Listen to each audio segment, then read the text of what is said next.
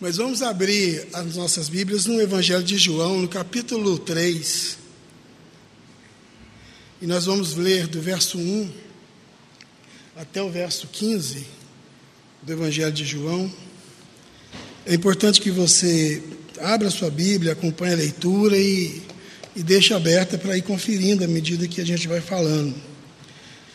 Evangelho de João, capítulo 3, a partir do verso 1. Vamos orar antes. Senhor Deus, obrigado por esse dia, por essa oportunidade que o Senhor nos dá, da liberdade que nós temos de abrir a Tua Palavra, sem nenhuma censura, sem nenhuma perseguição nesse lugar. Obrigado pela presença dos irmãos, do Teu Espírito Santo, do qual nós pedimos a ajuda para entendermos, para compreendermos aquilo que, na sua bondade, o Senhor quer nos ensinar hoje. Tem misericórdia de nós, perdoa os nossos pecados, em nome de Jesus. Amém. Diz assim, Evangelho de João, capítulo 3, de 1 a 15. Havia entre os fariseus um homem chamado Nicodemos, um dos principais dos judeus. Este, de noite, foi ter com Jesus e lhe disse: Rabi, sabemos que és mestre, vindo da parte de Deus, porque ninguém pode fazer esses sinais que tu fazes, se Deus não estiver com ele. A isso respondeu Jesus: em verdade te digo, que se alguém não nascer de novo, não pode ver o reino de Deus. Perguntou-lhe Nicodemos: como pode um homem nascer sendo velho? Pode, porventura, voltar ao ventre materno e nascer segunda vez? Respondeu Jesus: em verdade te digo, quem não nascer da água e do Espírito não pode entrar no reino de Deus. O que é nascido de carne, e o que é nascido do Espírito é Espírito. Não te admires eu te dizer, importa-vos nascer de novo. O vento sopra onde quer, ouves a sua voz, mas não sabe de onde vens, nem para onde vais. Assim é todo o que é nascido do Espírito. Então lhe perguntou Nicodemos: como pode suceder isso?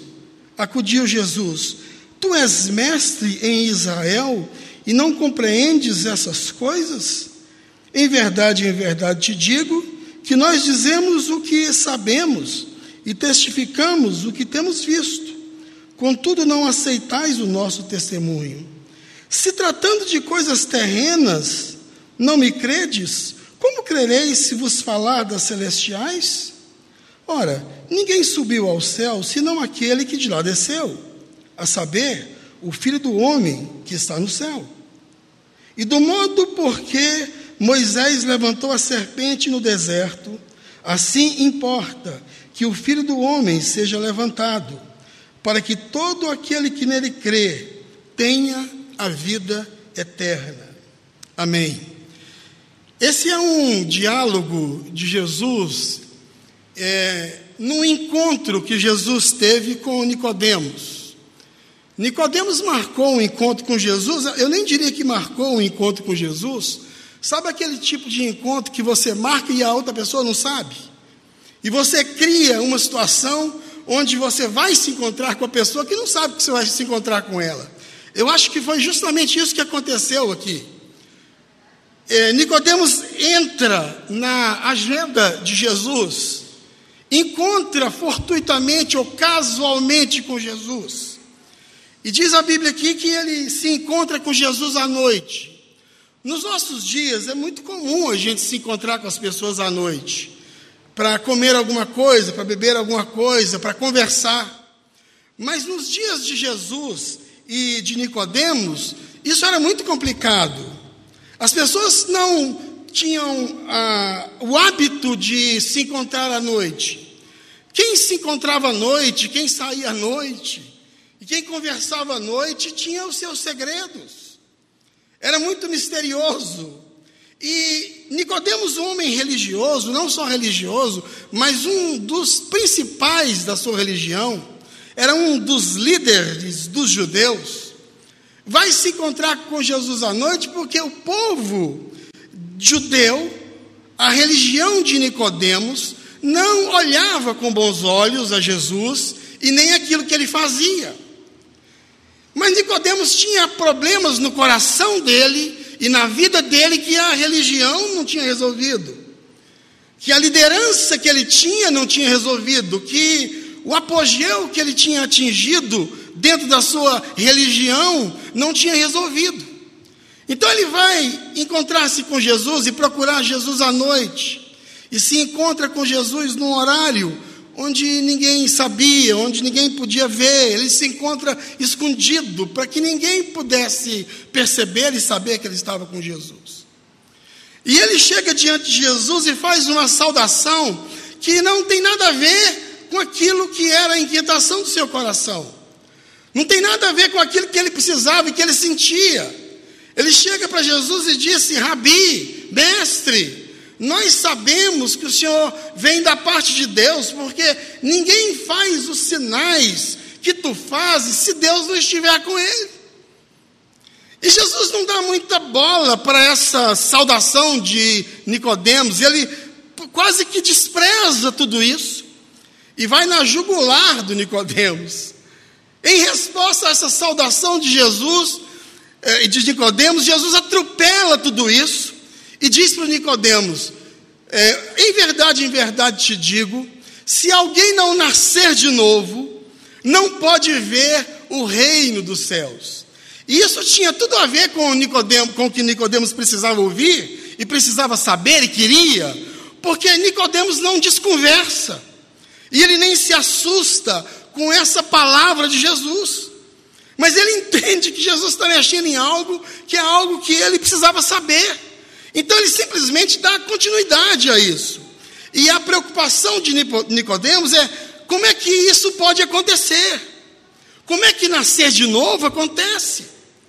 Como é que eu posso produzir isso? Como pode ser isso? É isso que ele pergunta para Jesus. Como é que uma pessoa, sendo velha, pode voltar na barriga da mãe e nascer uma segunda vez? Como é que pode ser isso? Essa é a pergunta de Nicodemos. E esse texto, para mim, ele é hilário. Se eu estivesse ali, eu teria rido desse diálogo. E Jesus: olha, Nicodemos, que você é doido. Você bateu com a cabeça onde? É claro, é óbvio, que alguém que é velho não pode entrar na barriga da mãe e nascer de novo. Onde é que você viu isso? Não é disso que eu estou falando para você. Eu estou falando para você de uma outra coisa. Aquele que é nascido da carne, é carne. Aquele que é nascido do Espírito, é Espírito. Eu não estou falando para você de coisas naturais. Eu não estou falando para você de coisas carnais. Eu estou falando para você de coisas espirituais, de coisas do Espírito, que se parece com as coisas da carne, mas são diferentes. Parece, mas são diferentes. Nascer de novo não é algo que eu e você possamos produzir. Ninguém consegue produzir isso, assim como nós não escolhemos nascer. Você escolheu nascer?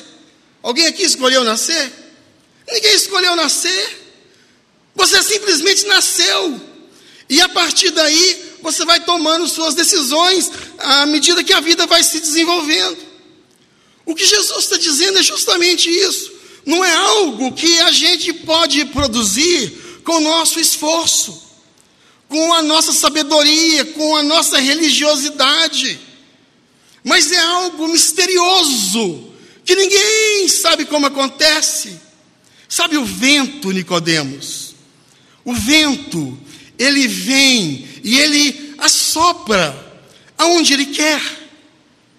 Você ouve a sua voz, mas você não sabe de onde ele vem e nem para onde ele vai.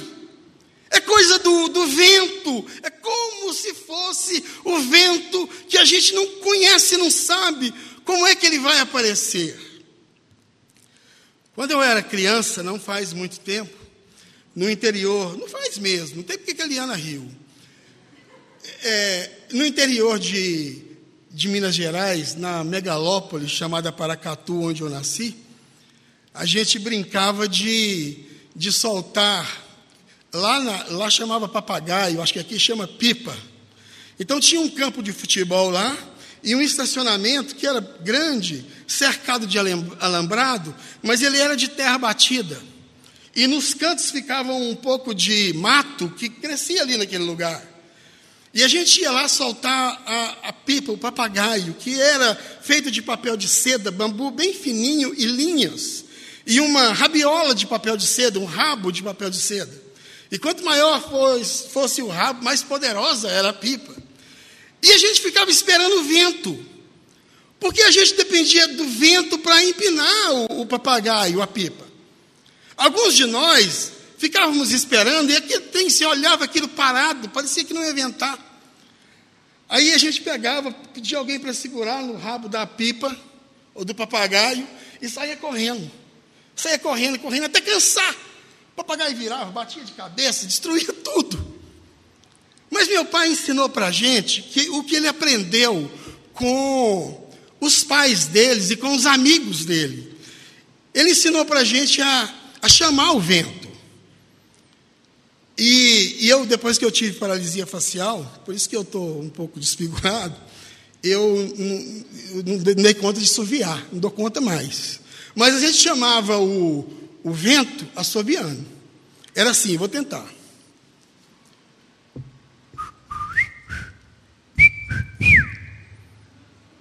Deu vontade de fazer?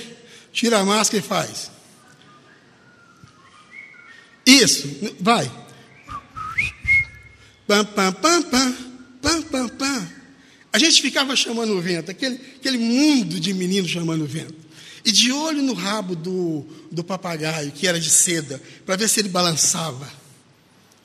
E de repente, sem fazer anúncio, o vento vinha. Gente do céu, que loucura, era um pé de vento.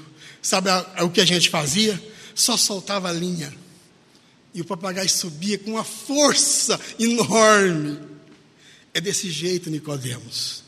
É como um vento que vem e que sopra. Você não sabe de onde ele vem, mas ele vem, ele aparece, ele vem e ele invade a gente. Ele vem e chega despenteando o cabelo da menina que vai para o casamento. Ele vem balançando as roupas no varal, vem limpando as folhas do quintal, vem atravessando ruas, atravessando avenidas, abraçando casarão, mansão, e é o mesmo pé de vento, é o mesmo vento que passa na mansão e que passa na favela e que atinge, que refresca o rosto do rico, do pobre, do homem, da mulher, do menino, do velho. Esse vento que não dá para você fugir dele, explicar, embora você não saiba de onde ele vem, você percebe que ele chegou. Ele chegou e trouxe vida, e empurrou essa vida para dentro de você. Nicodemos, esse é como um vento que vem, que você não controla, que você pode até chamar, mas ele não vem necessariamente porque você chamou. Esse vento tem vontade própria. Ele sabe aonde sopra. Ele sabe a que hora que ele chega. E a única coisa que você pode fazer é ficar parado, exposto a ele, Nicodemos. Porque você não controla esse vento. Religião nenhuma controla. E ninguém sabe disso. Ele vem. Ele vem. Entende isso? O vento do Espírito vem e sopra sobre a gente. É isso que Jesus diz para Nicodemos. Depois para concluir essa conversa, Jesus conta uma história para o Nicodemos, ou fala de um fato, ou menciona um fato para Nicodemos, que Nicodemos conhecia muito bem da religião dele, porque isso aconteceu com o povo dele.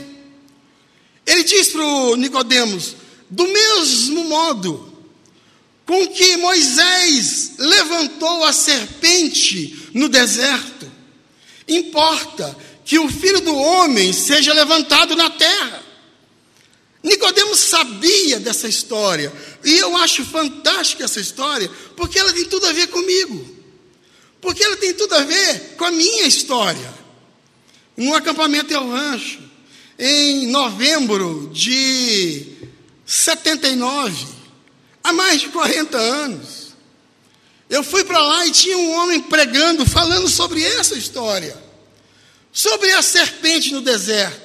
Era o Leles, um missionário de Asas do Socorro, contando essa história. E eu me lembro como se fosse hoje. Ele dizia que um povo muito sofrido, que tinha ficado muito tempo escravizado, estava passando por um deserto enorme. Isso está em Números, no capítulo 21, do verso 4 em diante. E diz que esse povo sofrido, passando por esse deserto horroroso, sofria ainda mais, e diz que lá pelas tantas, algumas serpentes abrasadoras começaram a brotar da areia do deserto, e essa história foi me envolvendo, porque eu me sentia parecido com aquele povo. Eu era um menino na época de 19 para 20 anos, um menino sofrido, que tinha as minhas histórias de dor e de sofrimento para contar, que tinha tido paralisia infantil, tinha ficado com uma sequela, e olhava para mim e não gostava daquelas coisas que eu via, dos nomes pelos quais as pessoas me chamavam, dos apelidos, das preterições que eu tive. Eu olhava para mim e eu me achava feio. Vê se pode. O problema, eu acho que estava nos olhos, era só comprar um óculos. Mas eu não gostava daquilo que eu via, não estava de bem comigo mesmo, muitas e muitas vezes. Pensa, um menino de 19 para 20 anos querer morrer, ver um caminhão assim, nossa, seria uma boa ideia entrar debaixo disso. Eu me identifiquei com a história daquela gente, e aquela história foi me envolvendo. E diz que as pessoas que eram picadas pelas serpentes, elas morriam, e foi morrendo gente, um monte de gente morrendo. Aí o Moisés chegou para Deus e disse assim: Deus, faz alguma coisa, senão vai morrer todo mundo. Faz alguma coisa.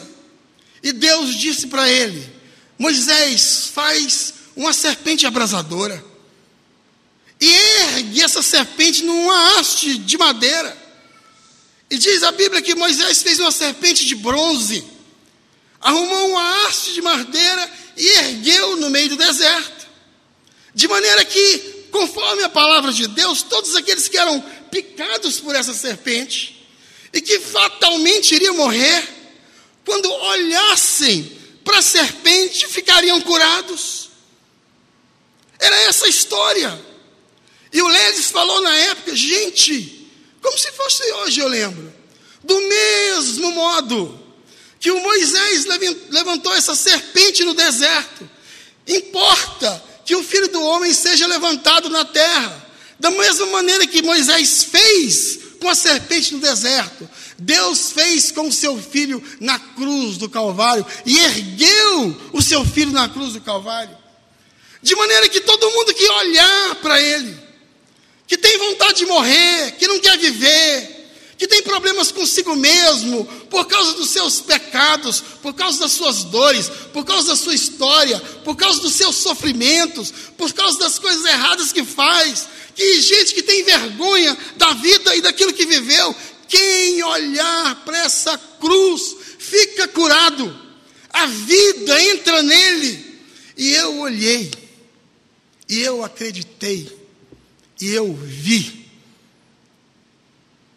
E o vento bateu na minha cara. E o vento entrou dentro de mim.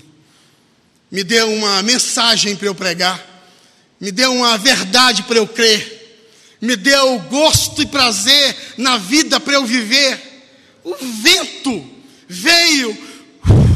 Eu não pedi, eu não controlei. Mas eu senti ele batendo. Ele bateu e fez isso comigo. E pode fazer com qualquer pessoa hoje. O vento é a palavra de Deus, que não pode ser contida, que não pode ser detida, que não pode ser obstaculada. A palavra é como um vento, que se você fecha as portas e janelas, fecha tudo, Ele faz a curva e te pega na curva. O vento da graça de Deus, ele entra pelas gretas, pelas frestas, pelo buraco da fechadura, e você diz, nossa, que vento, nossa, está ventando aqui dentro. Ele vem e sopra no coração da gente, e acende vida, e comunica vida para a gente. Essa palavra de Deus, ela é mais cortante do que uma espada de dois gumes. Ela, quando é falada na força e na graça do Espírito Santo, ela penetra a ponto de dividir alma e espírito, juntas e medulas, de partir a pessoa ao meio, de se enfiar, de penetrar. E não existe cofre, coração trancado, que ela não entre e não se manifeste de maneira poderosa e graciosa lá dentro. E o meu desejo hoje é que nós que estamos aqui hoje, e vocês que estão ouvindo e acompanhando essas coisas, sejam soprados por esse vento. Que o vento que você não sabe de onde vem, mas você percebe quando ele chega. Porque ele chega trazendo vida, ele chega trazendo vida e abundante. Isso aconteceu comigo há mais de 40 anos. Veja só no que deu. E Deus quer fazer o mesmo com muita gente aqui. Não depende de você. Você só precisa perceber se o vento chegou aí. Ele bateu aí? Se ele bateu aí, é porque a vida chegou. E a única coisa que você precisa fazer, sabe o que é? Se abandonar no vento, para que ele entre e te erga para cima e para Deus. Alguém aqui ouviu a voz do vento? Sentiu o vento no coração? Alguma coisa aí esquentou dentro de você? É o vento de Deus comunicando vida para salvar você. Amém? Vamos orar? Cadê o Luiz? Ó Deus, nós louvamos o Senhor pela Tua palavra tão poderosa, pela serpente do deserto erguida, que tipifica o Seu Filho erguido no Calvário, que veio e que esponjou, que pagou toda a minha dívida, que me perdoou de todos os meus pecados. E que no tempo do Senhor, sem que eu soubesse, sem que eu entendesse, sem que eu caminhasse na sua direção, me atingiu e nos atingiu como um vento impetuoso, um vento incontido, um vento que arrasta o mundo inteiro para atingir aqueles pelos quais o Senhor morreu. Eu te agradeço por isso, e eu espero e peço ao Senhor, faz com que esse vento chegue na vida dessas pessoas que estão ouvindo essa palavra hoje, para que elas tenham vida e abundância, em nome de Jesus. Amém.